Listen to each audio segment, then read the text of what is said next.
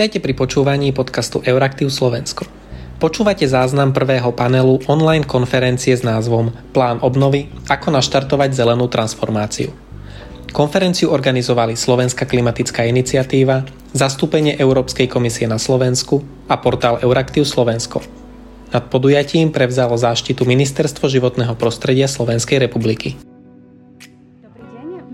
Slovenskej klimatickej iniciatívy vás vítam na konferencii Plán obnovy, ako naštartovať zelenú transformáciu, ktorú organizujeme v spolupráci so zastúpením Európskej komisie na Slovensku a portálom Euraktiv Slovensko a pod zaštitou Ministerstva životného prostredia Slovenskej republiky.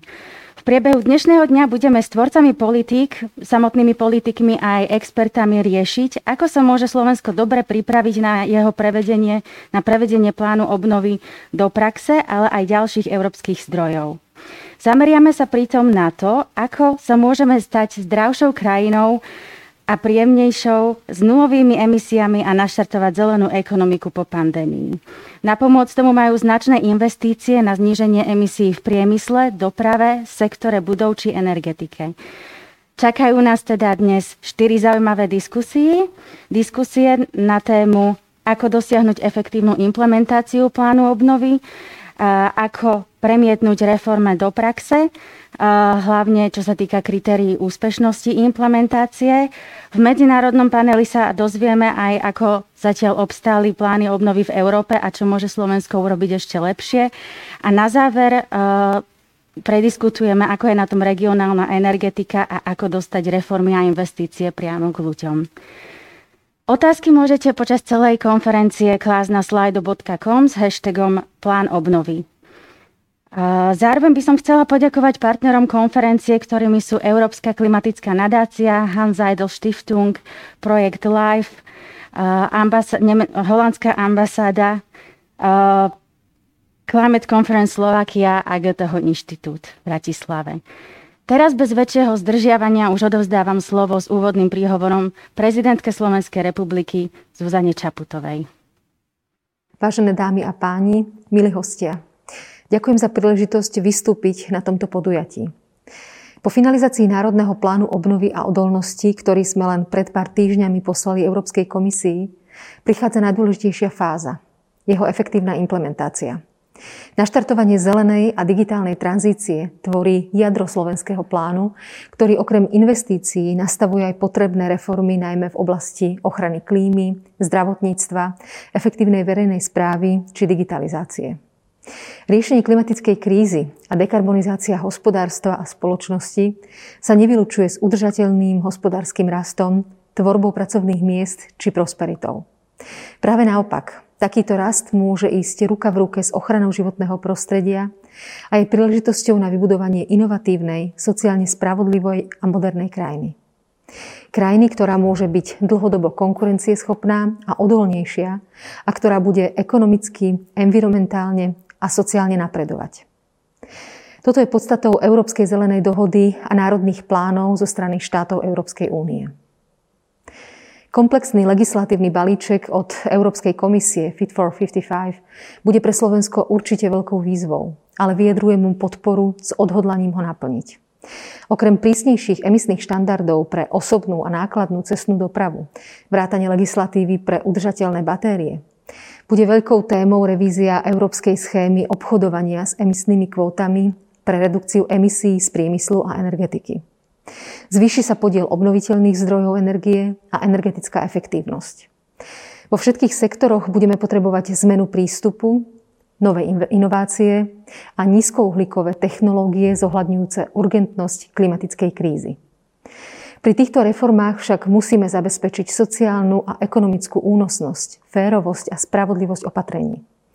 Jedným z účinných nástrojov riešenia klimatickej krízy sú aj investície do environmentálne a energeticky udržateľnej výstavby a komplexnej zelenej, obnov, zelenej obnovy budov a domov. Máme jedinečnú príležitosť využiť prostriedky z plánu obnovy a som rada, že sa vďaka spoločnému úsiliu nakoniec podarilo presadiť významnú alokáciu pre túto oblasť vo výške takmer 1 miliardy eur. Výzvou bude krátky čas na ich implementáciu. Aj z tohto dôvodu sa na nedávnej návšteve Dánska spolu so mnou zúčastnili aj experti a zástupcovia stavebnej obce zo Slovenska, vrátane ministra Doležala.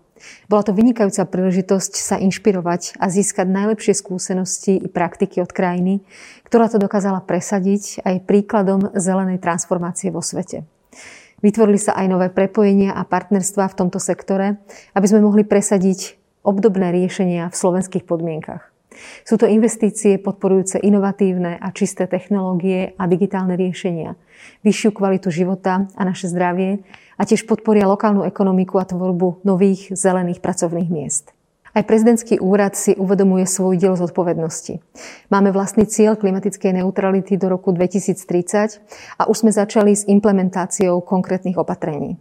Koncom apríla sme dobrovoľne spoločne so zamestnancami nášho úradu vysadili 1600 stromov, aby sme vykompenzovali tie emisie, ktoré nevieme inak eliminovať alebo znížiť napríklad v dôsledku leteckej dopravy.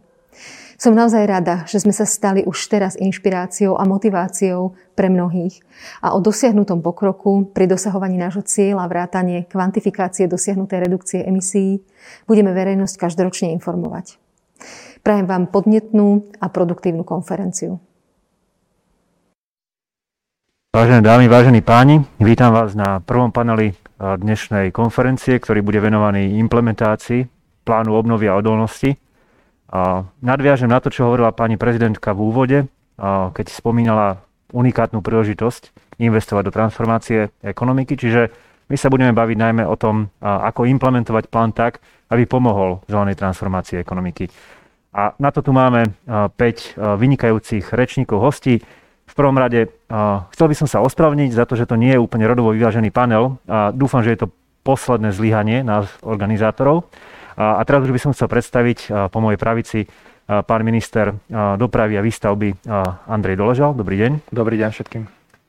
Poslanec Európskeho parlamentu Martin Hojsík. Dobrý deň. Dobrý deň, prajem.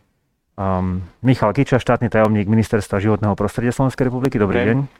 Lívia Vašáková, ktorá v podstate bola zodpovedná za proces prípravy Národného plánu Slovenska. Dobrý deň. Dobrý deň. A pán Zdenek Čech z zastúpenia Európskej komisie, ktorý je v istom zmysle zodpovedný za to, ako bude hodnotený tento slovenský plán obnovy a odolnosti. Čiže vítam všetkých našich hostí. Dobrý deň. Pred rokom sme mali podobnú konferenciu, trošku aj podobný panel a bavili sme sa o tom, čo majú byť priority Slovenska do čoho by sme tie peniaze chceli investovať. Dnes už to viac menej vieme, čiže bavíme sa o tom, ako to urobíme, či sme pripravení tie peniaze minúť. Je to naozaj veľký balík, je to, ak sa to tak vezme, každý rok by sme mali vyčerpať 5 krát viac, než sme boli doteraz schopní vôbec vyčerpať v maximálnej kapacite. A nie iba vyčerpať, ale urobiť to tak, aby to aj prinieslo tú zmenu. Čiže hneď moja prvá otázka pre pána ministra je, sme na to pripravení a kde ešte vidíte nejaké hlavné bariéry, ktoré teoreticky dokážeme za tých posledných pár mesiacov, ktoré máme vyriešiť. Nech sa páči. Ďakujem pekne. Ja som veľmi rád, že ste, e, aj keď ste, napriek tomu, aj keď ste začali tým, že minúť zdroje a potom ste sa opravili a povedali, že efektívne vyčerpať tak, aby dávali zmysel. Ja som zakázal na ministerstve hovoriť výrazy ako míňať eurofondy a míňať plán obnovy, ale efektívne preinvestovať. A, aké sú tie, teraz k tej otázke, aké sú tie najväčšie bariéry? V, z, v oblasti dopravy a výstavby, ako už aj ja poznám lehoty výstavby, tak ten najväčší problém je, alebo sú zdlhavé povoľovacie procesy, zdlhavé verejné obstarávania, ale ako iste vieme, sú momentálne v procese, v legislatívnom procese novely zákona o verejnom obstarávaní, respektíve novela zákona, novela celej stavebnej legislatívy. Veríme, že to pomôže, ale nečakáme na tie reformy, nečakáme na tie novely. My už sme začali implementovať projekty. Vďaka operačnému programu Integrovaná infraštruktúra už realizujeme projektovú prípravu na projekty, ktoré budú realizované cez plán obnovy. Čiže už pracujeme na projektoch e, elektrifikácia Moldava nad Bodvou Humenné, e, pardon, Banovce nad Ondavou Humenné, Pracujeme na projekte veľkej rekonštrukcie Poprad Spiskanova Ves, to je železničný 5. koridor. Nie je náhodou, že hovorím o železničných projektoch, lebo to je ten kľúčový komponent k tej zelenej transformácii. Ono to vyznieva tak strašne krásne, zelená transformácia pre nás, pre ministerstvo dopravy je to absolútna nevyhnutnosť.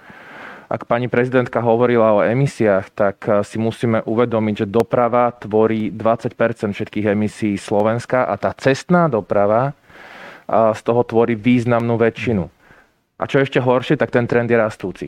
Čiže odpoveďou, ako eliminovať e, emisie v cestnej doprave, je jednoznačne železnica a železničná doprava.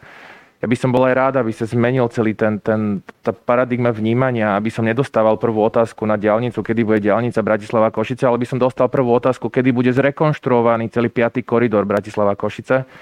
A preto aj Poprad Spiska ako kľúčový projekt zo železníc. Čiže len kvalitnou infraštruktúrou, len kvalitnou železničnou infraštruktúrou, ktorej veľmi pomôže plán obnovy, dokážeme priniesť e, efektívne dopravné a moderné nástroje, čiže vlaky, zrýchliť časy e, cesty do práce a tak ďalej. Čiže preto veľká, naozaj významná časť e, alokácie pre ministerstvo dopravy, je to rádovo 430 miliónov eur, ide do železničnej infraštruktúry, jej modernizácie, jej digitalizácie v zmysle riadenia dopravy a ten zvyšok sú potom budovy, ale predpokladám, že k tomu sa ešte dostaneme. Určite ešte dostaneme. Otázka pre pána poslanca. Viac ako tretina peňazí má byť investovaná do zelenej transformácie. Pravdou ale je, že za hm, povedzme zelené investície býva označované všeličo. Čiže ako predísť tomu, aby sa v podstate tá implementácia plánu a zelená, zelené investície zmenili na nejakú formu greenwashingu? Tam je niekoľko úrovni, na ktorých to musíme sledovať a žiaľ Bohu, už teraz to nie je na všetkých vyzerá dobre. Začnem tým, ako podľa mňa treba pristupovať k rôznym aktivitám, ale aj reformám a to je počúvať vedcov a dodržiavať hierarchiu. A hierarchiu znamená to, že najprv napríklad pri energetike uprednostním energetickú efektívnosť, potom obnoviteľné zdroje a potom máš nejaké tranzičné riešenie. Ako dávať kotlík plynový a tváriť sa, že to zlepší ovzdušie do domu, z ktorého, tak, do ktorého fučí, je plitvanie peniazmi, energiou, emisiami. Proste to je úplne nezmyselné. Treba najprv zateplovať a až potom robiť ďalšie opatrenie. Rovnako pri odpadoch je to o tom, aby sme najprv dali dôraz na prevenciu, opätovné použitie, recykláciu, až potom uvažovali akomkoľvek spalovanie a skladkovanie. A pri doprave tiež, to je o najprv peši, čo sa dá, a potom cyklistické, hromadná doprava, tá individuálna automobilová a špeciálne individuálna automobilová so spalovacími motormi má byť na úplne poslednom mieste priorít. A toto je niečo, čo by sa malo pretaviť do tých nielen projektov, ale aj reforiem, tie sú rovnako dôležité. A tuto je tá druhá vec, že nakoľko to bude takový centralizovaný proces a nakoľko to bude naozaj participatívne. A je to niečo, kde mám obavy. A do zákon, návrhu zákona o e, pláne obnovy odolnosti zatiaľ neprišiel princíp partnerstva, bolo to odmietnuté. Už aj samotné medzirezortné konanie neboli ani rozporové konania s, napríklad s Uniou miest alebo so samozprávami. A, a je to niečo, čo podľa mňa nesmie dôležité, lebo tá verejná kontrola pomôže podľa mňa predísť tomu, aby to nedopadlo s eurofondami, ako to vždy na Slovensku dopadáva. No a v poslednom e, rade to je aj európska kontrola, kde to nie len o komisii, ale aj my v Európskom parlamente máme významnú kontrolnú funkciu. Tento týždeň som spoluautorom uznesenia Európskeho parlamentu, ktoré presne vyžaduje, aby komisia aj v tom delegovanom akte, ktorý príde, ktorým bude nastavať pravidlá pre čerpanie, sa zaviazala, že sa bude sledovať nielen naplňanie toho percenta pri aktivitách, ale aj reformách, ale aj používanie princípu nespôsobať významné škody, lebo mm keď jedna ruka nevie, čo robí druhá, tak naozaj je to minenie peňazí. A v neposlednom rade, že to bude celé aj o nielen o tom, že kde budú peniaze, ale ako budú vyzerať reformy, že tie reformy nepovedú k znižovaniu environmentálnych, ale aj participatívnych štandardov. Mm, ďakujem. Uh, dostaneme sa ešte k tej otázke partnerstva. Predtým dám slovo pánovi štátnemu tajomníkovi.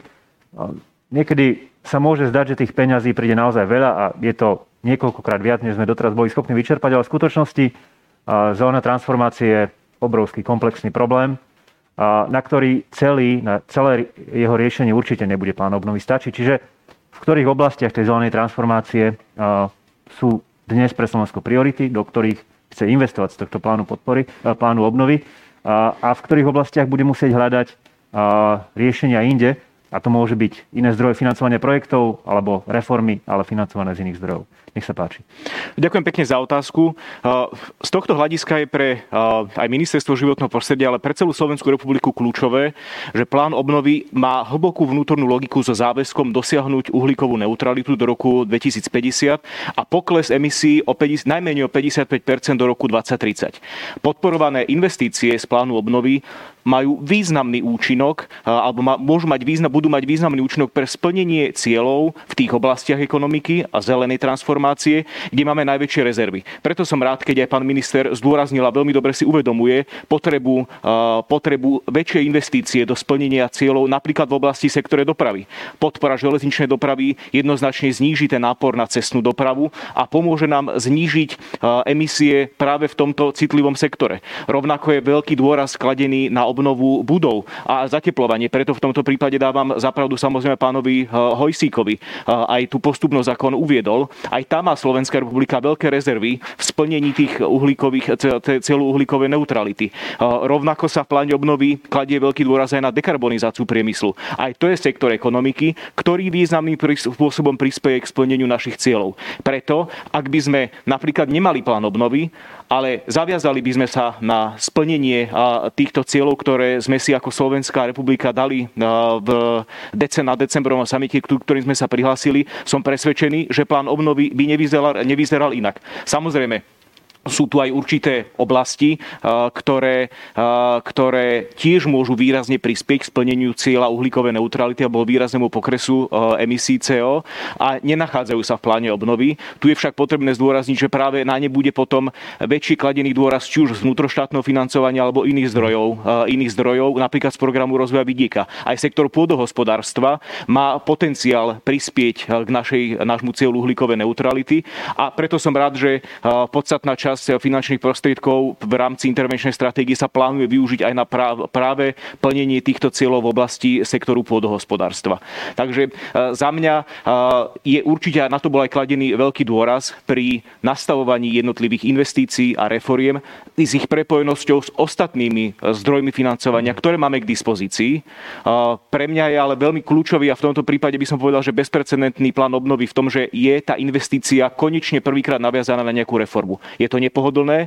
Je to, by som povedal, pre štát ťažšie, náročnejšie na tú implementáciu, ale to nás bude posúvať dopredu v rámci tej zelenej transformácie. Mm-hmm. V tej súťaži o to, ktorý rezort dostal a nedostal peniaze, sa niekedy zabúdalo trochu na to, že sú tu aj iné zdroje financovania. Čiže podľa mňa sa k tomu ešte v diskusii dostaneme. Ja pripomínam pre divákov, môžete klásť otázky, prvé už pribúdajú cez slajdo s hashtagom plán obnovy. Pani Vašáková, Um, už to spomínal pán uh, poslanec uh, uh, Hojsík, že ten princíp partnerstva nie je zahrnutý uh, takým spôsobom, ako je zahrnutý pri štandardných eurofondoch do implementácie uh, plánu obnovy. Čiže aké sú dôvody, alebo možno aké sú potom plány vôbec zahrnutých kľúčových aktérov uh, do kontroly, um, do nastavovania uh, kritérií a podobne. Mhm. Dobre. Na úvod by som len chcela povedať, že celý ten proces e, prebiehal v určite troška menej štandardnom re- režime, ako sú eurofondy. Že kým eurofondy, aj partnerská dohoda, operačný program Slovensko nie sú ešte na stole, napriek tomu, že sa začali pripravovať skôr, my sme boli nútení pracovať rýchlejšie a boli sme nútení v podstate pracovať v čase korony, čo tiež obmedzilo možnosti nejakého participatívneho procesu. Napriek tomu sme veľmi inkluzívne pracovali primárne s rezortami, to znamená, že sme sa pripravovali už aj na tú fázu implementácie, aby sme nepísali reformy a investície, ktoré potom rezorty nie sú schopné ani ochotné realizovať.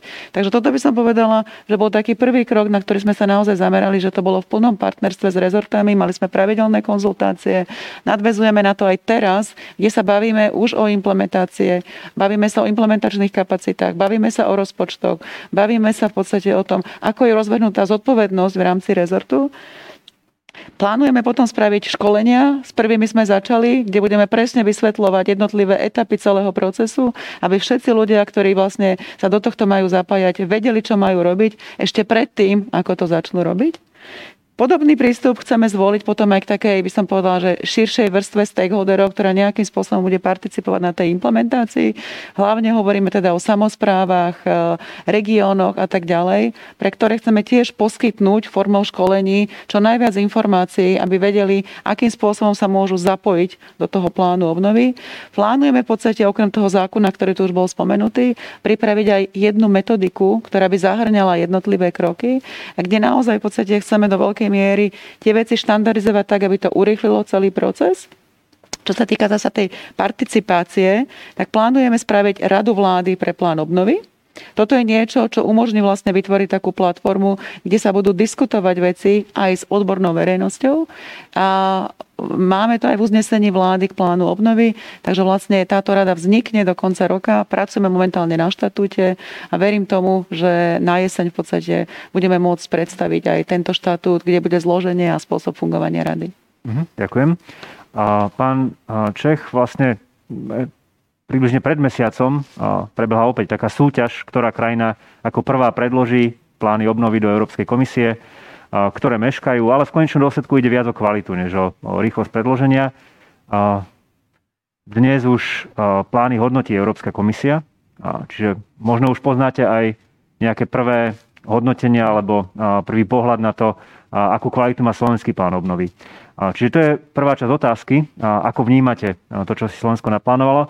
A druhá časť otázky sa týka skôr procesu, čo sa stane, a to nemusí zo Slovensku, ale čo sa stane, ak s niektorými vecami v tom pláne obnovy napriek konzultáciám, ktoré prechádzali, teda, ktoré prebiehali počas prípravy, Európska komisia nesúhlasí alebo proste chcela by ich pozmeniť.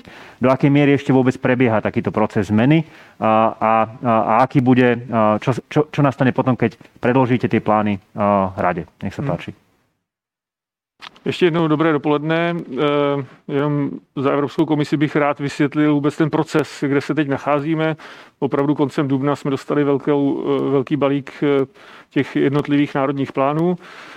Slovensko schválilo ten národní plán 28. dubna, 29. dubna jsme to obdrželi v Bruselu a Evropská komise podle platné evropské legislativy na to má dva měsíce na zpracování hodnocení. A, a to hodnocení se skládá asi ze dvou částí. To první částí je, že děláme to vlastní hodnocení, hodnocení na základě legislativy předpokládá 11 různých hodnoticích kritérií a zde eh, se určitým způsobem ty jednotlivá kritéria známkují a eh, ty nejdůležitější kritéria, kde Slovensko musí získat eh, Ačko, jedničku, jsou zejména Eh, jak eh, pan eh, europoslanec Vojsík říkal ohledně takzvaného pravidla do not significant harm, neudělej signifikantní škodu a rovněž v oblasti kontroly a auditu. Jo, tam musí být dvě Ačka. Nicméně ten ratingový mechanismus je jasný a je transparentní pro všechny země, čili to vyhodnocujeme na základě tady, tady té legislativy. Druhou částí, na které teď pracujeme, je, že souběžně připravujeme legislativní dokument, návrh eh, eh, implementačního rozhodnutí pro, pro radu a že v případě, pokud ty země jednotlivé, včetně Slovenska, budou pozitivně vyhodnoceny, tak předložíme radě právě ten, to, to implementační, implementační rozhodnutí. Je to víceméně takové, že překládáme, víceméně, překládáme ten, ten slovenský, slovenský plán do legislativního textu. Je to taková určitá smlouva s Evropou, a na základě které, na základě toho legislativního textu, pokud Slovensko splní ty jednotlivé milníky a cíle, tak budou vypláceny eh, potom ty prostředky z plánu, z plánu obnovy. Čili to jenom, abych vysvětlil, co se teď v rámci eh, komisní administrativy děje.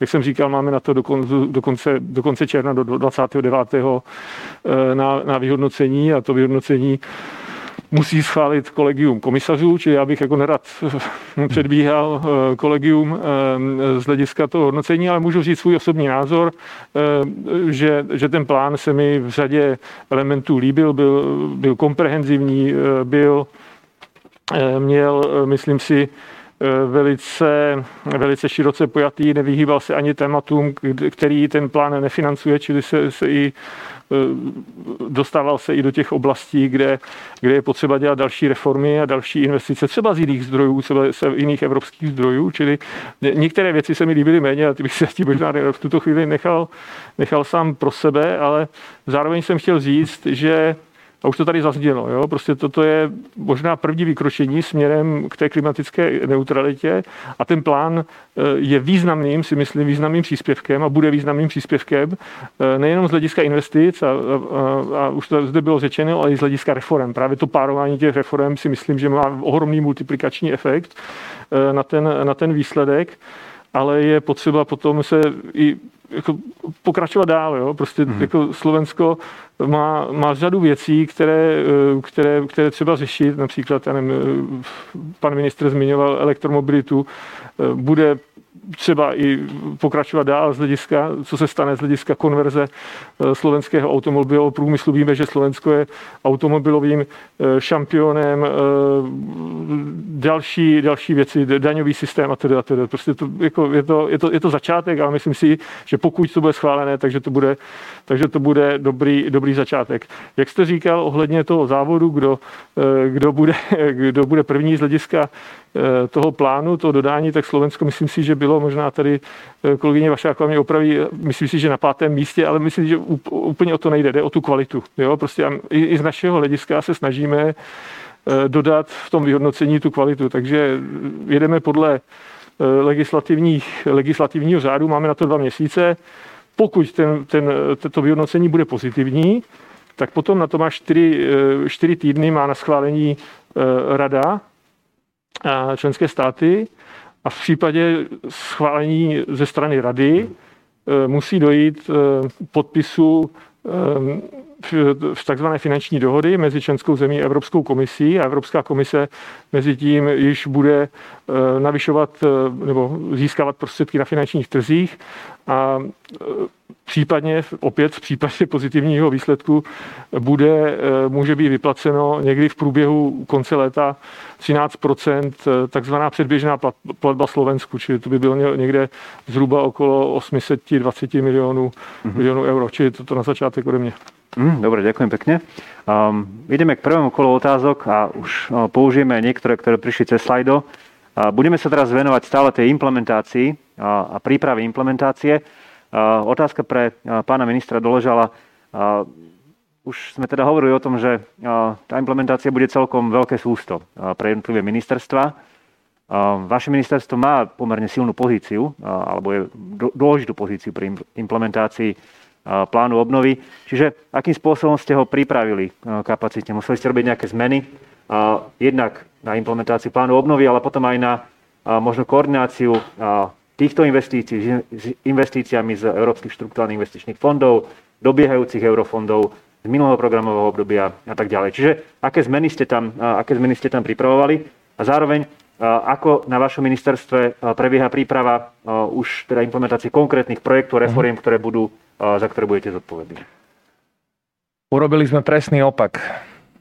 Rozhodnutím vlády sme sekli 10% pracovníkov na všetkých rezortoch a ministerstvách. Nie som zástanca plošných sekaní a rozhodnutí od stola, čiže toto hodnotím veľmi negatívne. A našťastie v pláne obnovy je komponent, ktorý sa veľmi podobá na tzv. technickú pomoc alebo technickú asistenciu, Čiže som veľmi rád, že budeme môcť prijať e, projektovo orientovaných človekov, ktorí budú, alebo ľudí, alebo za, e, ktorí budú lídovať e, projekty po, po tejto stránke. Čo však robíme už teraz, ako kvalitným manažmentom, kvalitným riadením, máme pravidelné meetingy s kľúčovými príjimateľmi, či už štruktúrálnych fondov alebo budúceho plánu obnovy. To sú železnice, ešte zo štruktúrálnych samozrejme NDS, SSC a podobne. Čiže Kľúčovým momentom je absolútny manažment a riadenie. Prečo to hovorím ako ŽSR alebo Železnice Slovenskej republiky historicky nie sú zrovna premiantom v čerpaní európskych zdrojov? A ja to poviem ešte inak. Možno si položím otázku, čo by sme robili, keby nebol plán obnovy, čo by sme robili, keby nebolo nové programové obdobie. My si musíme zvykať na to a povedzme tú pravdu na rovinu zo štátneho rozpočtu do infraštruktúry, do strategickej infraštruktúry našej krajiny nejdu skoro žiadne zdroje.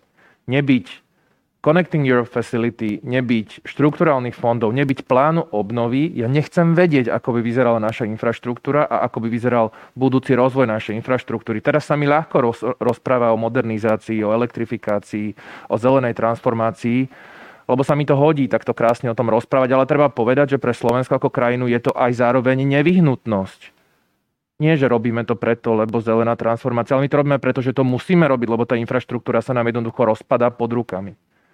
Čiže som veľmi vďačný na tieto zdroje a o to dôslednejšie ich budeme, ich čerpanie budeme dôsledne riadiť, projektov riadiť. Čo sme spravili už na ministerstve? A dávnejšie som predstavil zoznam investičných priorít v oblasti cestnej dopravy. Teraz do konca júna finišujeme so zoznamom investičných priorít v oblasti železničnej dopravy. A tie projekty, ktoré sú v pláne obnovy, sú určite tie prvé projekty, ktoré, ktoré potrebujeme realizovať. Čiže to robíme. Ďalej robíme na tzv. pláne dopravnej obsluhy. My potrebujeme vedieť, ktorú časť územia Slovenska ako chceme obsluhovať. Nemôžem všetko obslúžiť železnicou, nemôžem všetko obslúžiť autobusmi, nechcem ale individuálnu cestnú dopravu. Čiže musíme si povedať, kde chceme ako voziť, teraz to zjednodušujem, a z toho nám vypadnú aj tie investičné priority, do ktorého typu infraštruktúry máme a musíme investovať. Takže a ja už som to v tom úvodnom slove spomenul, my už sme začali pracovať na implementácii tých projektov. Veľmi dobre si uvedomujeme, že historicky nie sme najlepší čerpatelia, aj keď už teraz e, dobieha program v obdobie 14-20 a finišujeme, myslím, za tú, za tú časť operačného programu integrovaná infraštruktúra, tie prioritné osy 1 až 7, tam sme, myslím, na tom veľmi dobre a, a ak všetko dobre pôjde, tak určite nakontrahujeme a dočerpáme. Prečo to tak sebavedomo tvrdím? A to bude aj e, v prípade plánu obnovy. My máme pripravené zásobníkové projekty. Máme momentálne alokované projekty na tie zdroje zo štrukturálnych fondov, ktoré máme, ale máme aj plán B, ak zlyhá toto obstarávanie, ak zlyhá táto stavebné povolenie, ak zlyhá táto EIA, máme v zásobníku už predobstarávané projekty, ktoré stačí, v úvodzovkách stačí len dočerpať. A toto bude cesta aj v prípade plánu obnovy. Máme konkrétny zoznam projektov, ale máme aj plán B. Lebo ešte sme to nepovedali, je tam aj relatívne blízky deadline alebo termín na dočerpanie a, a priebežné čerpanie už v milníkoch plánu obnovy. Čiže o to dôslednejšie to musíme riadiť. Uh-huh. Pán poslanec, už ste to naznačili, že úloha Európskeho parlamentu v podstate začína istým spôsobom. Minulý rok ešte bola celkom živá diskusia o tom, akú pozíciu bude mať pri, pri kontrole implementácie plánu obnovy Európsky parlament. Čiže neviem, ak, ak by ste to mohli nejako skonkrétniť, ako bude prebiehať tá kontrola, ako viete zabezpečiť, aby tie mhm. peniaze boli naozaj použité na to, na čo sú slúbené a prípadne budete v nejakom kontakte so slovenskými mm, stakeholdermi, občanmi a budete od nich brať nejaké, nejaké podnety? Ja začnem tým koncom. A ja už som v kontakte a v podstate ešte keď som v máji minulého roku predložil tie prvé návrhy na to, ako by mohol vyzerať plán obnovy, tak to nebol môj výmysel, to bolo po konzultácii s mnohými stakeholdermi. Ale ten kontakt pokračuje budúci týždeň napríklad. Som spoluorganizátor webinára, sa ešte nemôžeme úplne stretávať, ktorý organizuje naša, naša frakcia Obnome Európu so stakeholdermi naprieč Európou, kde budeme hovoriť o tom, a čo vidia ako výzvy pri implementácii, čo sú tie veci, ktoré, ktoré by chceli, aby sme na ne potlačili, lebo je veľmi dôležité, tak povedz, nesedieť na stoličke v parlamente a od stola hovoriť, ale komunikovať s rôznymi stakeholdermi a to je to, o čo sa celý čas snažíme. My sme si museli tvrdo vybojovať ako parlament vôbec možnosť monitorovať to, ako sa budú plány obnovy implementovať. Rovnako tam samozrejme bol aj boj o, o tie, o, o tie percentá na, na, ako zelené opatrenia, tak aby tam bola zahrnutá nielen klíma, ale aj biodiverzita. A rovnako pri tej tvorbe toho nariadenia tam bol pre nás veľmi, veľmi dôležitý ten princíp do no significant harm, ktorý vychádza z taxonomie zelených investícií, pretože naozaj je tu riziko v tom, a vidíte to v minulosti, že pri tom, ako sa snaží, že dáme peniaze na niečo, čo má byť dobré, podporujeme aj veci, ktoré to reálne škodia.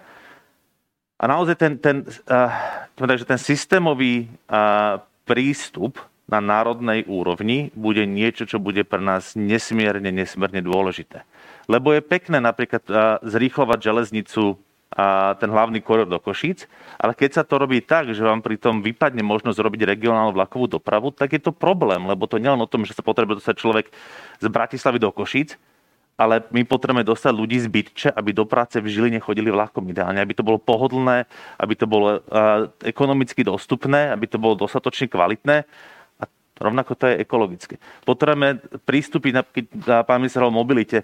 A naozaj k tomu nie, že teraz a budeme len riešiť železničné koridory alebo nákup elektroautobusov, ale aby sme odstranili také nezmysly, ako keď na hornom pohroní máme železnicu, ale paralelne s ňou sú dotované z verejných peňazí, tak povedzte autobusy, ktoré z údolia z tých obcí na okolo zvážajú ľudí až do Bystrice a idú po tej jednej ceste, ktorá tam ide. My ich potrebujeme priviesť na železnicu, aby mohli rýchlo, kvalitne prestúpiť. A to jeden list, aby to bolo naozaj pohľad na mobilitu, nielen infraštruktúru.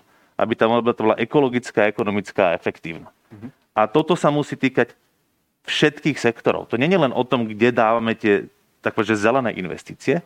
Toto je niečo, kde sa musíme pozerať aj napríklad pri zdravotníctve. OK, aby to bolo o efektívnych budovách, digitalizovaných budovách a súčasne dostatočne dostupných budovách. Mm-hmm, ďakujem. Ak môžem iba no. rýchlosti, lebo doteraz sme hovorili o tých investíciách, vy ste povedali reformy.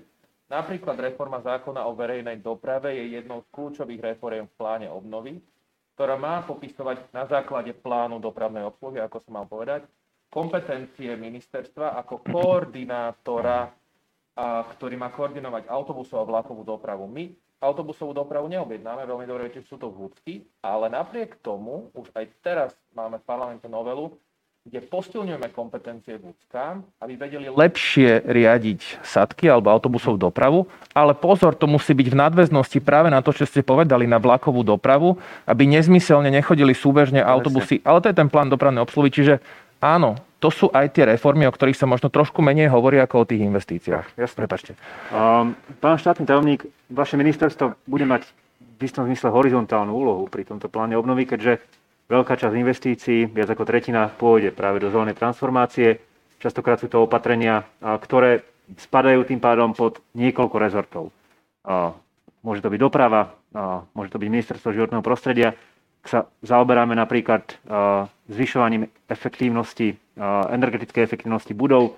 Uh, môže tam pribúdať ešte ďalšie ministerstvo, ktoré vlastní nejakú budovu alebo, alebo proste je zriadovateľom inštitúcie, ktoré vlastní. Čiže akým spôsobom bude prebiehať táto koordinácia a aká bude úloha ministerstva životného prostredia pri povedzme presadzovaní, kontrole, implementácii tých zelených opatrení. Nadviazal by som, tá jedna z tých hlavných úloh Ministerstva životného prostredia, s ktorou už pomerne úzko spolupracujeme s viacerými ostatnými dotknutými rezortami, je práve kontrola princípu, ktorý popísal pán europoslanec a je takým leitmotivom, ktorý sa uh, ako, vlní ako niť celým plánom obnovy. A to je práve ten princíp do not significant harm. Uh, napríklad uh, teraz pomerne intenzívne komunikujeme s kolegami z Ministerstva hospodárstva v rámci komponentu obnoviteľné zdroje energie. Tam sa chceme vyvarovať chybám, ktoré sa udiali v minulosti, napríklad pri neuváženej a nedostatočne posudzovanej podpore malých elektrární. Tam samozrejme čelíme infringementu, nie je to nejaká, nejaká, nejaké tajomstvo z minulosti a chceme sa týchto chýb vyvarovať. V tomto je kľúčová úloha Ministerstva životného prostredia. Ponúkame ostatným pomocnú ruku ostatným rezortom a chceme sa vyvarovať toho, aby sme niekedy práve možno s dobrými úmyslami, ale spôsobili väčšiu škodu na životnom prostredí aj pod uh, nie zámienkou, ale pod interpretované ako, ako zelená transformácia. To sa chceme vyvarovať a tam je jedna z tých kľúčových úloh. A čo sa týka, ako ste spomenuli, uh, tých uh, sektoru vlastne budov, tak ten samotný komponent, ktorý spravuje Ministerstvo životného prostredia, čo sa týka rodinných domov, je len jedným. Samozrejme, osobitný komponent má aj, sú aj verejné budovy, ale prierezovo, to je zase v gestii Ministerstva dopravy, ale prierezovo v mnohých investíciách, ktoré sú vyvolané vyvolané, či už je to napríklad investície vo verejnej správe, v zdravotníctve, v školstve. Aj tam, ak sa hovorí o renovácii budov, aj všetky tieto budovy, ktoré nemajú vlastne, by som povedal, vlastný komponent, ale budú financované z plánu obnovy, musia splňať vysoké klimatické štandardy a tá obnova musí byť hĺbková. Hm, ďakujem pekne. Minimálne dve otázky, ktoré tam vidíme, sa týkajú tej prípravy kapacít ministerstiev. ale potom aj nižšie, na nižších, na nižších úrovniach. Čiastočne už na to odpovedal pán minister Doležal. Aj vy, pani Vašaková, ste hovorili o tom, že pripravujete vôbec ten systém, akým budete, akým budete podporovať kapacity. Čiže možno keby ste vedeli povedať bližšie, a teraz nebavíme sa iba o kapacitách na ministerstvách, ale samozprávy, regióny, ostatní, ostatní aktéry zapojení do implementácie. Čiže čo konkrétne tam bude prebiehať, akú konkrétne podporu pre nich pripravujete? Dobre. Čo sa týka implementácie, my to vnímame, že to je najdôležitejšia časť plánu obnovy. Slovensko bolo schopné generovať viacero pekných stratégií, ktoré mali aj dobré hodnotenie. Tá implementácia je oriešok. Je to jednak na tej strane reforiem, keďže sme tu mali obdobie minimálne dekádu, kde sa žiadne veľké reformy nediali. A potom aj v oblasti investícií Slovensko je na konci rebríčka tak v kvantite, ako aj v kvalite pri čerpaní eurofondov. To znamená, že čerpáme relatívne málo a potom aj tá chybovosť nás radí skôr k tým horším krajinám. To znamená, že východisková situácia nie je dobrá a treba preto v podstate akoby reagovať okamžite a snažiť sa nastaviť tie procesy čo najskôr. My sme naštartovali teraz kolečko implementačných rokovaní s rezortami, kde sa snažíme pýtať na jednu aj na druhú stránku, teda reformy, aj tie investície. Snažíme sa v podstate nastaviť zodpovednosť na úrovni generálnych riaditeľov sekcií za každé opatrenie, aby bolo jasné, že toto je zodpovednosť tejto a tejto sekcie. Chceme to preto na úrovni generálnych riaditeľov, majú kapacity tak personálne ako aj finančné, aby tam vedeli dať ten objem, by som povedala, či už ľudského alebo finančného kapitálu, aby to malo šancu na úspech. Plánujeme spraviť e, sadu vnútroštátnych milníkov a cieľov, ktoré budú predchádzať tým európskym, aby sme zistili, že je problém nie vtedy, keď nám na dome horí strecha, ale keď niekto odhodí cigaretu a vznieti sa koberec. To znamená, že my si akoby predradíme tie milníky dopredu, aby sme vedeli indikovať, že tu je problém vlastne pri implementácii tak reformy alebo investície a môže sa stať, že o 3 roka nebudeme schopní dodať ten milník, na ktoré sú nadviazané platby, ako spomínal pán Ček. Takže toto sú vlastne teraz mechanizmy, o ktorých rokujeme s rezortami a kde sa budeme snažiť nastaviť to naozaj tak, aby sme mali šancu dodať ten plán obnovy v tom čase a v takej kvalite, ako sme ho popísali.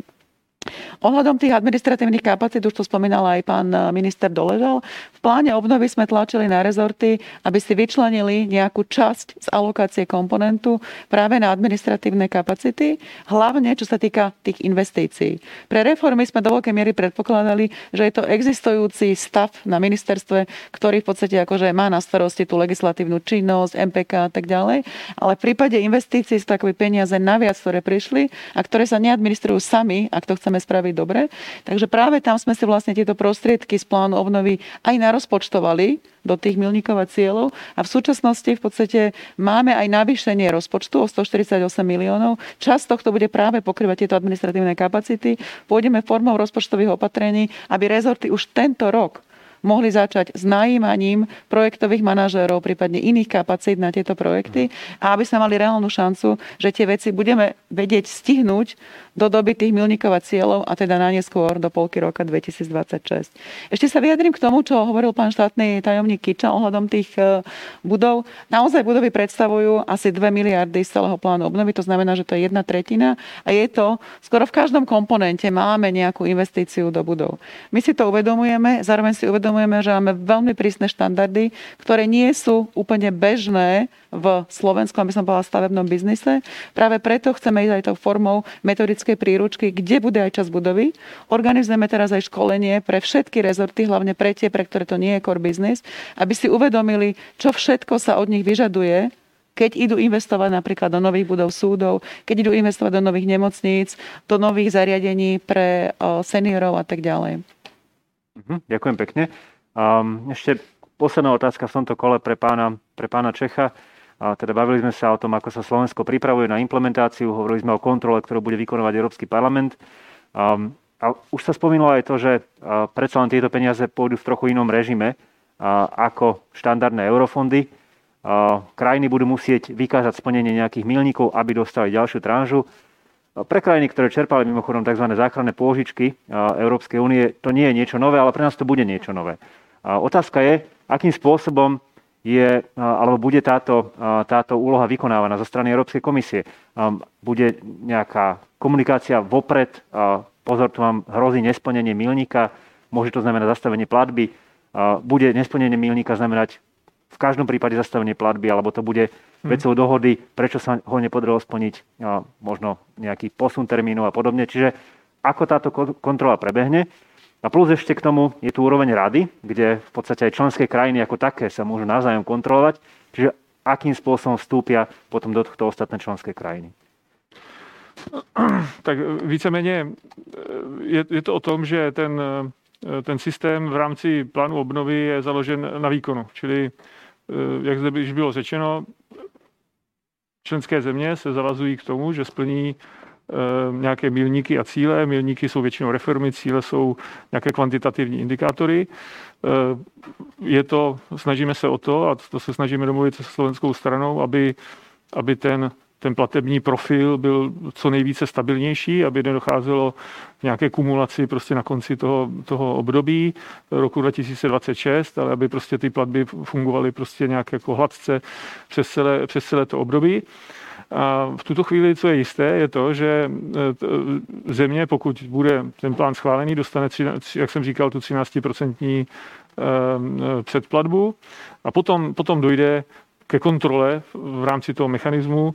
Evropská komise vždy, vždy před tím jednotlivým milníkem e, může, musí zpracovat určitou hodnotící zprávu, ve které, ve které potom vyhodnotí, jestli ty milníky byly splněny Eh, jestli ano nebo ne, potom jde samozřejmě ke schválení, ke schválení, ke schválení do rady. Eh, co ještě řešíme v současné době interně, je metodologie toho, jak to bude, eh, jak to bude konkrétně, konkrétně probíhat, ale prostě víceméně ta legislativa je jasná v tom, že ty milníky musí být splněny.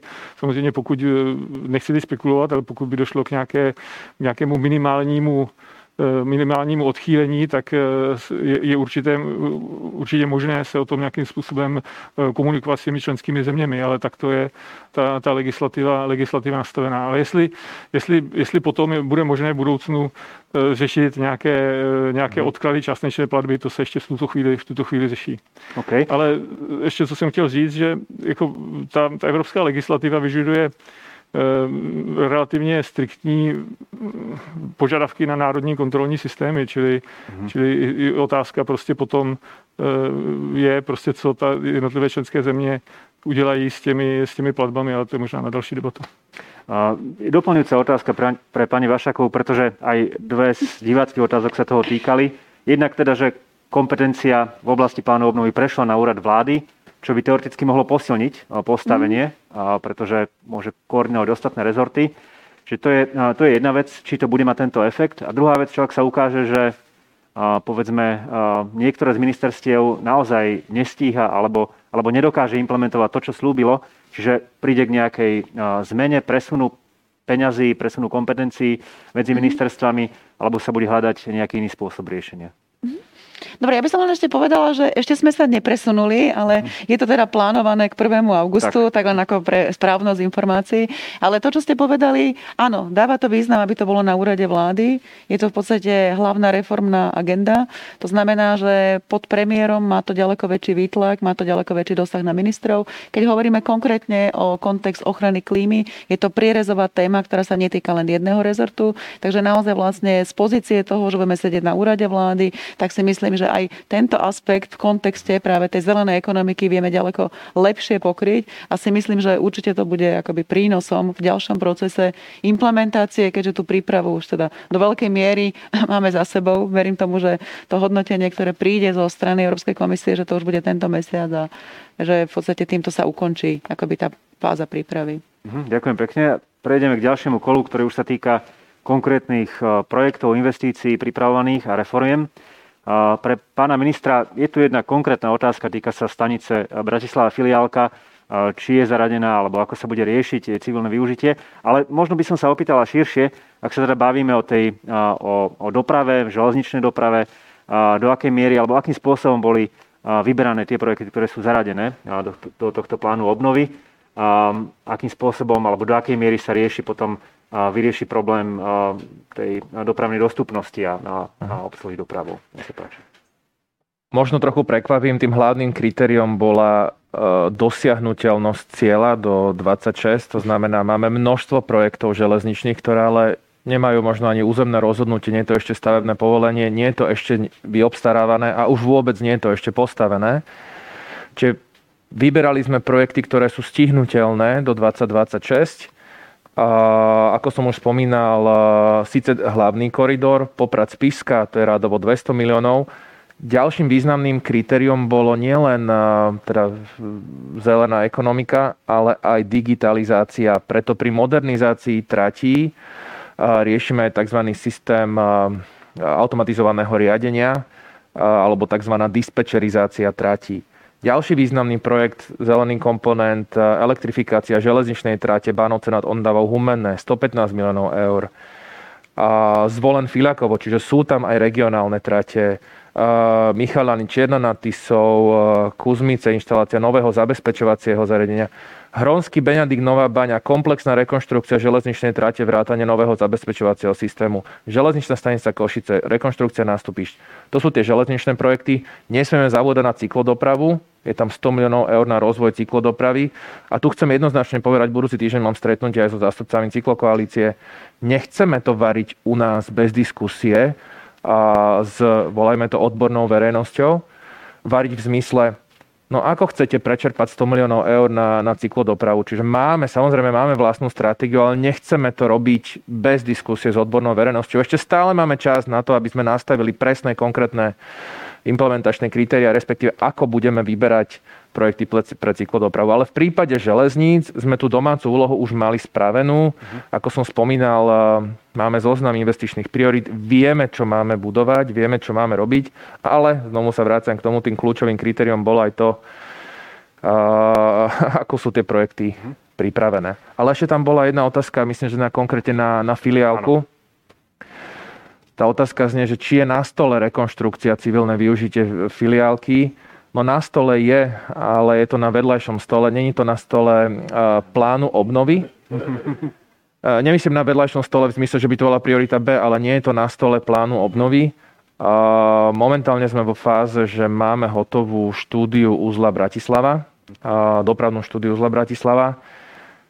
S útvarom hodnoty za peniaze trochu teraz bojujeme, lebo oni tamto filiálku moc nevidia. Ja prezradím svoj osobný názor. Myslím si, že z hľadiska stratégie alebo strategického rozvoja nesmieme sa pozerať len 5 rokov alebo 10 rokov vpred, ale ak mám pozerať aj v zmysle územného plánovania v tejto lokalite, nemali by sme túto alternatívu zavrhnúť. Čiže teraz aktualizujeme štúdiu, bavíme sa aj s mestom Bratislava, s, aké, ako oni vidia urbanizmus v tejto zóne Čiže verím, že sa nám podarí aktualizovať e, štúdiu Uzla e, Bratislava tak, aby filiálka dávala zmysel. Uh-huh. Ale nie je to témou v, konkrétne v pláne obnovy.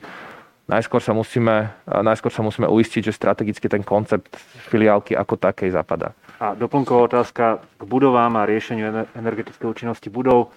Čiže akým spo- pristupovali ste rovnakým spôsobom ku výberu tých investícií, ktoré budú robené pri riešení verejných budov, pretože nie všade sa asi dá pripraviť dokumentácia, implementovať celý projekt za toto obdobie. Ešte tam nie sme. Veľmi podobne ako v tej cyklodoprave, tá metodika na implementáciu a posudzovanie jednotlivých budov sa ešte len pracuje. Mhm, dobre, ďakujem pekne. Um, hovoríme naozaj najmä o rôznych projektoch, investíciách, ale teda už bolo povedané, že dôležité sú reformy, alebo minimálne rovnako dôležité sú reformy. Pán Hojsík, ak by ste mali povedať v tej oblasti životného prostredia, ktoré považujete za najdôležitejšie reformy, ktoré by Slovensko naozaj malo urobiť z plánu obnovy, respektíve ktoré by malo urobiť, aby vôbec dokázalo implementovať plán obnovy tak, ako prislúbilo? No tak a, naozaj a, veľmi dôležité bude sa pozrieť na, na energetiku, a, lebo podľa mňa to nie je až tak o tom, že potrebujeme teraz nalievať verejné peniaze do obnoviteľov. Oni sú naozaj že, že konkurencieschopné, a, ale a to je o tom, že my potrebujeme napríklad vybudovať inteligentné siete, aby sa mohli pripájať, ale súčasne musíme upraviť reformami tú legislatívu tak, aby sme odstránili nadmernú byrokraciu, ktorú máme, aby sme súčasne tak povedz umožnili o mnoho, ja tomu hovorím, že, že ľudová energia. My potrebujeme dať ľuďom možnosť vyrábať energiu, my potrebujeme naozaj regionálne, a o mnoho viac posilniť regionálne energetické plánovanie. Čiže myslím si, že jedna vec bude energetika Druhá vec je naozaj to, čo som spomínal na začiatku. A ja, si, ja som presvedčený, že my musíme až do zákonnej podoby pretaviť tú hierarchiu. Tu vidíme to na odpadoch. Máme na Slovensku plán a prevencie vzniku odpadov, je to, pardon, stratégiu, sú tam dobré opatrenia a vždy sa po pár rokoch vyhodnotí a zistí sa, že tak nič sme nespravili. Lebo to sú len nezáväzné veci. Potrebujeme v zákonoch mať to, že sa má primárne dodržiavať ako odpadová hierarchia, tak energetická hierarchia. Podobne táto hierarchia, tá hierarchia pri doprave. Čiže naozaj ísť od toho, či už energetickej efektívnosti na začiatku, ako je to priority, alebo prevencie vzniku odpadov, alebo hromadnej dopravy, alebo cyklodopravy. A toto je niečo, čo musíme dostať do zákonov a musíme urobiť tie reformy tak, aby, nám, aby to nebolo len o verejných investíciách, ale aby to podporilo súkromné investície, aby to súčasne podporilo inovácie na Slovensku. Pretože ja som presvedčený, že Slovensko má aj veľmi veľký potenciál v tom byť lídrom v technológiách, čo sa týka obnoviteľných zdrojov, technológie, čo sa týka energetickej efektivnosti, ale aj digitalizácie. Len to potrebuje mať správne nastavenie a príslušné mechanizmy financovania. Mm, ďakujem. Vrátime sa zase ku konkrétnym projektom, lebo je tu jedna otázka, ktorá sa týka dotácií pre, pre financovanie v podstate plynových kotlov. Na Slovensku, alebo môžeme sa na to pozrieť dvoma spôsoby. Na Slovensku, kde stále mnoho domácností kúri tuhým palivom, je aj prechod na energeticky efektívnejší spôsob, v istom zmysle klimatické opatrenie, pretože sa znížia tie emisie. Na strane druhej je to určité uzamknutie investícií. Tí ľudia budú ten kotol používať dlho, a, a pritom mohli dostať peniaze aj na niečo, čo je ešte čistejšie. Čiže ako vy vnímate a, možnosť financovania a, v podstate stále kotlov na fosílne palivá, a, teda či už z plánu obnovy, alebo potom, a, alebo potom zo štrukturálnych fondov, a, či je to podľa vás zelené opatrenie, či to tam má byť, alebo, a, alebo máme hľadať iný spôsob? Pán Uvedomujeme si problematickosť investícií alebo umožnenia investícií do, uh, fosil, do zemného plynu ako fosilného paliva. Uh, v každom prípade uh, spájame ho iba s krátkým dočasným pôsobením alebo umožnením takejto investície. Pre nás je špecifické pre Slovensko má, myslím, že jednu z najrozvinutejších plynofikačných infraštruktúr, infraštruktúr v Európe. Takéto opatrenie má potenciál výraz výrazne zvýšiť aj kvalitu ovzdušia na jednej strane, pretože s tým sa, a máme kvôli tomu aj teraz, je to žaloba, už to nie sme v rovine infringementu, tých nevinútených alebo možností zavinu, ako týmto zavinených úmrtí podľa metodiky sa hovorí a radobo v tisícoch nedostatočne zlej kvalite ovzdušia. V tomto dokáže spraviť v tejto zložke, nie klimatické, ale v tej ja neviem, tuhých znečistujúcich látkach, môže tento zemný plyn pôsobiť ako krátkodobá úlava. V každom prípade uvedomujeme si a ráta sa s tým, že je to iba dočasné opatrenie. Pri tom rozhodovaní to nebolo jednoduché. Na jednej strane máte potrebu podporiť čo najviac samozrejme takýchto rodinných domov. V tomto by som podotkol, že ten plán, ktorý predstavilo Slovensko, je extrémne ambiciózny. Desiatky tisíc e, domácností by mali priamo byť beneficientom e, takejto obnovy. E, a na druhej strane musíte si uvedomiť, že ostatné, ostatné tie alternatívy by znížili okruh možností podporených týchto domácností. Stotožne sa s tým, že tým primárnym má byť zabezpečenie zabezpečenie energetickej efektívnosti eh, tej, v tomto prípade napríklad rodinného domu. Eh, a malo by to byť zamerané, určite to nie je nejaké plošné opatrenie, to je jedna z možností, myslím, podpora týchto fosílnych palív alebo umožnenie dotácie kotlov na fosílnych, jedna z možností, ako zabezpečiť zmenu tej palivovej základne z tuhých palív, ktoré sú a spalujú sa častokrát absolútne nevyhovujúce, keď hovoríme o rodinných domov, absolútne nevyhovujúce zdroje paliva. Čiže uvedomujeme si určitú problematickú z tejto investície, berieme ju ako tranzitnú, dočasnú, s tým, že na teraz určitého hľadiska prevažujú výhody, ktoré z tohto môžu pre Slovensko plynúť. Hmm, Možno by ma... Tu bude nesmierne práve dôležitá tá hierarchia. Že na čo dotovať plynový kotol v dome, do ktorého fučí. Hej? Že prečo sa nepozná to, že najprv ideme do úspor, potom sa pozrieme, OK, ako môžem podporiť rozvoj tepelných čerpať aj ďalšieho geotermu a naozaj až to posledné riešenie byť akékoľvek fosilné riešenie. A to, tá, to zabezpečenie tejto hierarchie podľa mňa bude preto kľúčové. Lebo jasné, ťažko povedať, že žiadny plyn vôbec, ale čím menej, tým lepšie. Určite s týmto sa môžem stotožniť. E, gro je samozrejme tá obálka, tak aby sme niečo nemenili, čo potom nemá ako dopad efektívny. Áno, to môžeme aj potvrdiť, že v podstate také boli rokovania s Európskou komisiou, že ten plyn je tam v podstate len doplnok, ale musí ísť v podstate ako o nejakú komplexnú rekonštrukciu, nielen, že sa bude meniť kotol. Takže o tomto v podstate mm. asi všetci hovoríme o tom istom. A presne ako aj tú argumentáciu, čo povedal pán štátny tajomník, že otázka bola, že môžeme ísť do drahších technológií, len potom vieme podporiť akoby menej a menej riešime aj ten problém čistoty ovzdušia a tak mm. ďalej. Ja vám pridám ešte dve otázky, ktoré sa tam objavili a týkajú sa týkajú sa konkrétnych projektov, respektíve takto. Týkajú sa, sú také skôr prierezové. Jedna je, a ona často ju počuť aj, aj inak, či z plánu obnovy môžu byť financované aj nejaké také drobné projekty, čo s ľuďmi, ktorí majú výborný nápad a chceli by ho financovať. Asi to trochu súvisí aj s tým, akým spôsobom sme boli zvyknutí na ten tok peňazí zo štrukturálnych fondov. V čom bude podobný, v čom bude rozdielný, čiže to je, to je jedna vec. A, a druhá vec, ktorá ktorá sa tiež objavila, či alebo akým spôsobom budú zverejňované informácie o tom, aký je postup pri realizácii naplánovaných projektov, investícií, tom, kto je zodpovedný, ako prebieha čerpanie, čiže ako sa verejnosť vôbec dozvie tieto informácie o implementácii plánu obnovy. Nech sa páči. Dobre, tak čo sa týka tých rozdielov medzi štrukturálnymi fondami a plánom obnovy, tak rozdiel je vlastne v tom, že my nebudeme hovoriť, že aké percento čerpania máme, ako je to bežná klasika pri eurofondoch. My budeme hovoriť o tom, či plníme milníky a ciele. My sme už teraz vlastne v tom pláne obnovy museli napísať, čo dosiahneme postupne až do roku 2026. A nielen, že teda čo dosiahneme, ale museli sme poskytnúť aj podrobné costingové tabulky, aby sme tam dali jednotkové ceny. Európska komisia v podstate nám ex ante akoby schválila, že takto to viete splniť za ten obnos peniazy, ktorý dostanete. My už nebudeme potom posúvať faktúry na Európsku komisiu, ako je to v prípade eurofondov. My budeme len deklarovať aj v našom vlastne kontrolnom auditnom systéme.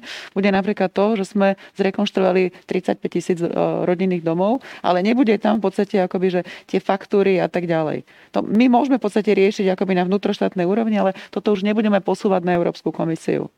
Takže toto je jeden veľký rozdiel.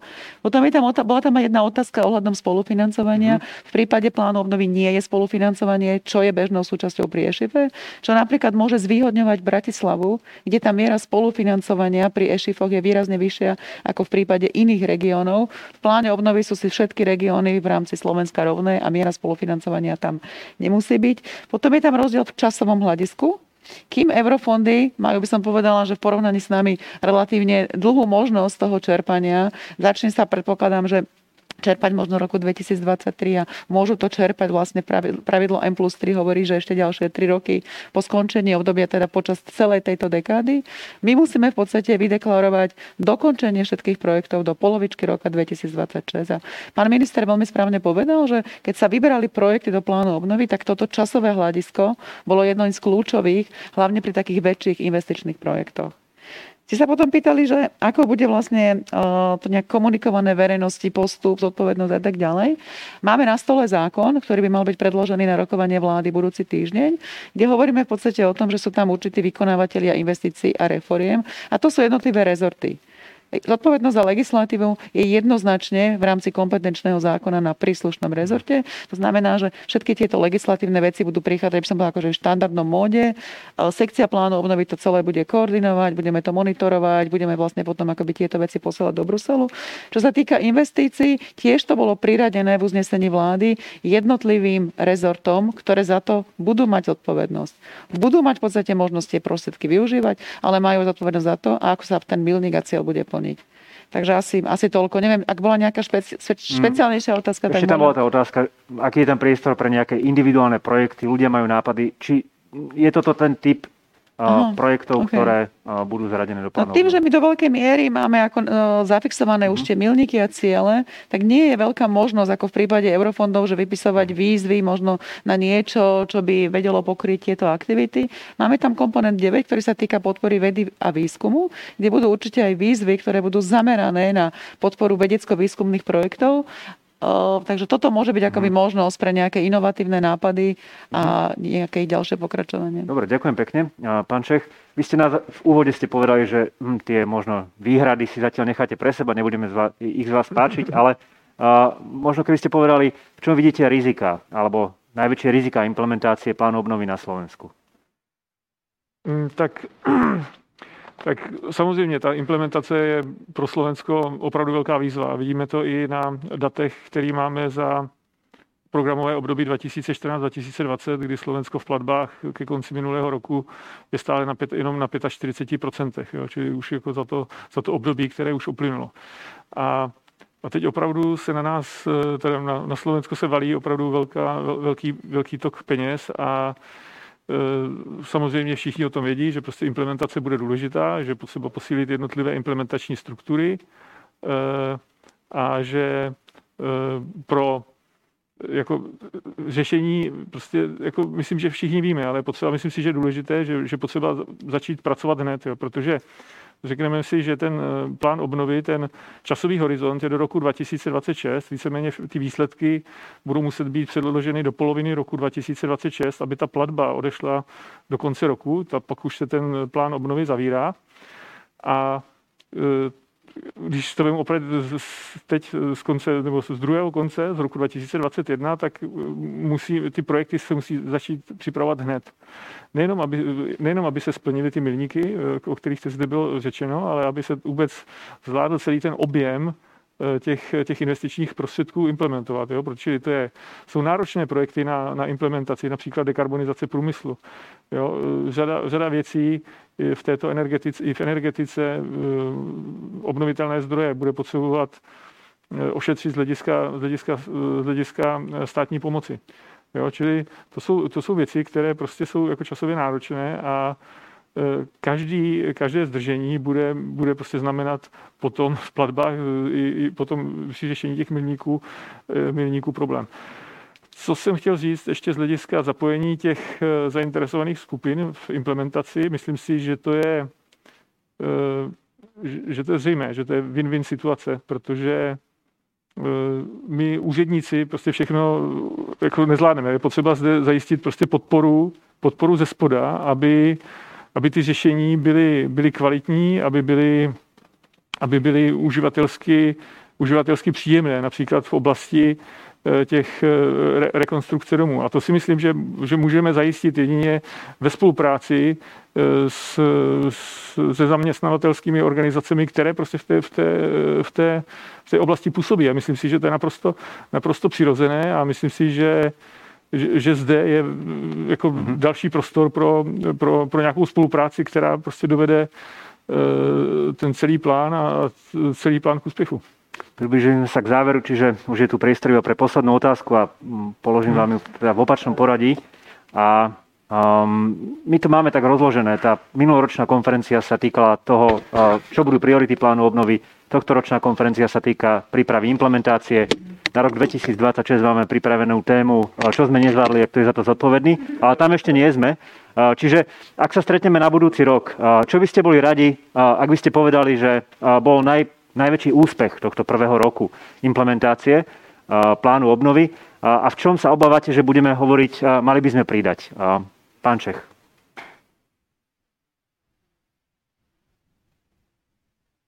by měl být nebo jestli, jestli bude eh, tento, tento měsíc schválen, tak to bude, myslím si, že, že úspěch pro Slovensko celé. A potom to bude plnění jednotlivých, eh, jednotlivých milníků. Ty mhm. první milníky už budou ke konci roku tohoto roku 2021. A, a tam, tam, již uvidíme, tam již uvidíme, jak, jak Slovensko plní svoje závazky, které vyplývají z, z plánu obnovy a Potom, eh, potom určitá průběžný, bude důležitý určitý průběžný monitoring těch dalších milníků, které je zde řada milníků na konec roku 2022-2023, eh, jak se budou plnit a, a určitě Slovensko eh, bude v plném proudu v tom implementačním procesu a Eh, já myslím právě, že ten, ten proces je transparentní v tom, že, že ho vidíme průběžně. Jo? Čili to, je, to, to si myslím, že je velice, velice důležitý a, a úspěchem bude, jak jsem říkal, i zapojení eh, těch jednotlivých zainteresovaných skupin do toho procesu, protože je to, myslím si, věc, do které se musí zapojit eh, celá společnost. Není to jenom na, hmm. na, na vládě. Děkuji, paní Vašaková. Aj to, čo spomínal pán Čech, e, prijatie plánu obnovy Európskou komisiou, splnenie tých prvých milníkov, ale zároveň v podstate je potrebné naštartovať všetky veľké reformy, čo v pláne obnovy máme. Všetky reformy my musíme dokončiť do konca roka 2023. To znamená, že už teraz ich musíme naštartovať, aby mohla prebehnúť aj nejaká celospoločenská diskusia, aby mohlo prebehnúť MPK a potom vlastne celý ten proces legislatívy. Takže minimálne pre reformy si myslím, že tento rok bude kľúčový. Pokiaľ sa nám to podarí naštartovať, mať, tak viac menej všetky tie legislatívne milníky budú na dobrej ceste, aby sa plnili. Čo sa týka investícií, hlavne pre tie veľké investície, treba nastaviť implementačné štruktúry a treba v podstate spustiť tie procesy, aby sme mali šancu naozaj postaviť nemocnice, začať obnovovať e, železničné trate, začať v podstate so schémou podpory na renovácie rodinných domov. To všetko v podstate si bude vyžadovať čas a tá prípravná fáza možno nebude až taká viditeľná pre verejnosť, ale pre nás, ako čo na tom pracujeme znútra, toto to bude v podstate viditeľné už na konci roka, či sa nám darí alebo nie. Ďakujem pekne, pán štátny tajomník. Môžem podotknúť, ale teda podporiť aj to, ako pani Vašaková hovorí, skutočne úspechom. Možno sa na to my pozeráme z hľadiska tej implementácie, ale bude vytvorenie tých kapacít na jednotlivých ministerstvách, že áno, vieme ísť a vieme, to, vieme proste ten plán realizovať. Ja by som možno ale podotkol, čo už teraz je úspechom plánu obnovy. Plán obnovy vyvolal bezprecedentnú diskusiu po desiatich rokoch marazmu o tom, že akým spôsobom sa má posúvať naša krajina dopredu. Vyvolal diskusiu s ohľadom na výrazné environmentálne požiadavky, aj o reformných opatreniach, ktoré sa možno netýkajú len životného prostredia. Takže v tomto ja hodnotím ako jeden z veľkých úspechov plánu obnovy. Verím, že bude schválený. Myslím, že spravili sme vlastne na tých jednotlivých rezortoch maximum pre úspech plánu obnovy, aspoň pre toho schválenie, ale toto ja hodnotím ako jedno veľké pozitívum. Diskusia, debata o reformách, o možných investíciách a o tom, kde by sme chceli mať krajinu práve a čo má dosiahnuť ten plán obnovy po tých, po tých šiestich rokoch. Ďakujem. Pán Hojsík. No, ja som dokonca počul, že by to už mohlo byť budúci týždeň, kedy komisia schváli medzi v tom, v tom prvom balíku aj ten slovenský. A to, priznám sa, je úspech. A áno, splnili sme kritéria, ktoré sa dohodli na európskej úrovni. A, lebo aj to, čo napríklad komisia bude potom vymáhať, nie je to, že čo si vymysleli nejakí úradníci v Bruseli, ale to bude vymáhať spoločnú dohodu parlamentu a členských štátov na tom, ako, budú, ako vyzerajú tie pravidlá pre plán obnovy. Pre mňa je uh, na jednej strane podľa mňa nedostatočná participácia, nedostatočná diskusia, lebo boli o tom veľa informácií, ale keď si spomeniem, pred rokom terajší pán minister financí hovoril o reformnom lete a množstvo diskusí a nič sa z toho nestalo. Takže toto je niečo, čo, čo ma sklamalo. Dúfam, že sa to podarí napraviť pri tej implementácii. A tam a dúfam, že už nebudú aj také obmedzenia, ako boli poslednú zimu. A, a druhá vec je, a na to som celý čas poukázal, ja som presvedčený, že, že sme mali naviac. Že nie, ten plán nie je zlý, nie je katastrofou, ale ja som presvedčený o tom, že, že Slovensko malo aj v tom pláne obnovy naviac, lebo toto sú mimoriadne peniaze. Toto sú peniaze, tie ciele napríklad aj klimatická neutralita boli stanovené ešte pred a, a, koronou a zrazu nám prišiel bezprecedentný balík peňazí a ja si myslím, že my sme pre ľudí preto, a, aby mali lepší život a v ňom mohli urobiť naviac, lebo on nie je o zelených snoch, on je o veľmi tvrdej ekonomickej realite, o tom, aby ľudia platili menej za energie, a aby sme platili menej za energie Gazpromu do Ruska a aby sme využívali o mnoho viac miestnej energie a aby sme mali kvalitnú dopravu, aby sme mali kvalitné školstvo, kvalitné zdravotníctvo a to si myslím, že môžeme urobiť ešte lepšie. Hm, ďakujem pekne a pán minister, čo bude pre vás po tom prvom roku najväčším úspechom alebo kde by ste ho chceli vidieť? Neviem, ja to vnímam už trochu v inom kontexte. My sme tie procesy naštartovali, už som to viackrát povedal, aby sme stihli. My už teraz sme museli spustiť e, prípravu, e, ja neviem, územné konania, stavebné povolenia, príprava verejných obstarávaní. Čiže my už sme v tom pomyselnom vlaku. Čiže bez ohľadu na to, či bude schválený, kedy bude schválený, aké budú presné implementačné podmienky, my už pracujeme. Ora et labora. Modli sa a pracuj. Ďakujem pekne môžeme reformovať, meniť všelijaké zákony okrem prírodných zákonov, čiže čas sa naplnil pre prvý panel. A ja ďakujem dnešným účastníkom prvého panelu, pánovi ministrovi výstavby a dopravy, alebo Dobre, dopravy a dobre. výstavby Andrejovi Doležalovi. Ďakujem pekne za pozvanie. Ďakujem pekne. Pánovi Martinovi Hojsikovi, poslancovi Európskeho parlamentu. Ďakujem za pozvanie. Štátnemu tajomníkovi Ministerstva životného prostredia, e, pánovi Mar- e, Michalovi Kičovi. Ďakujem. Všetko dobre, ďakujem pekne. Pani Livii Vašákovej, ktorá je vlastne zodpovedná za prípravu a bude teda pôsobiť v implementácii plánu obnovy. Ďakujem pekne za účasť. Ďakujem. A, a pánovi Zdenekovi Čechovi, ktorý na zastúpenie Európskej komisie je zodpovedný za vôbec ekonomické analýzy a bude v istom zmysle aj hodnotiť tento náš plán obnovy a jeho naplňanie. Ďakujem pekne. Taky děkuji, hezké dopoledne. Ďakujem za vaše otázky a už sa môžete tešiť na druhý panel, ktorý bude rovnako zaujímavý s rovnako zaujímavými hostiami. Ďakujem, dovidenia, do počutia.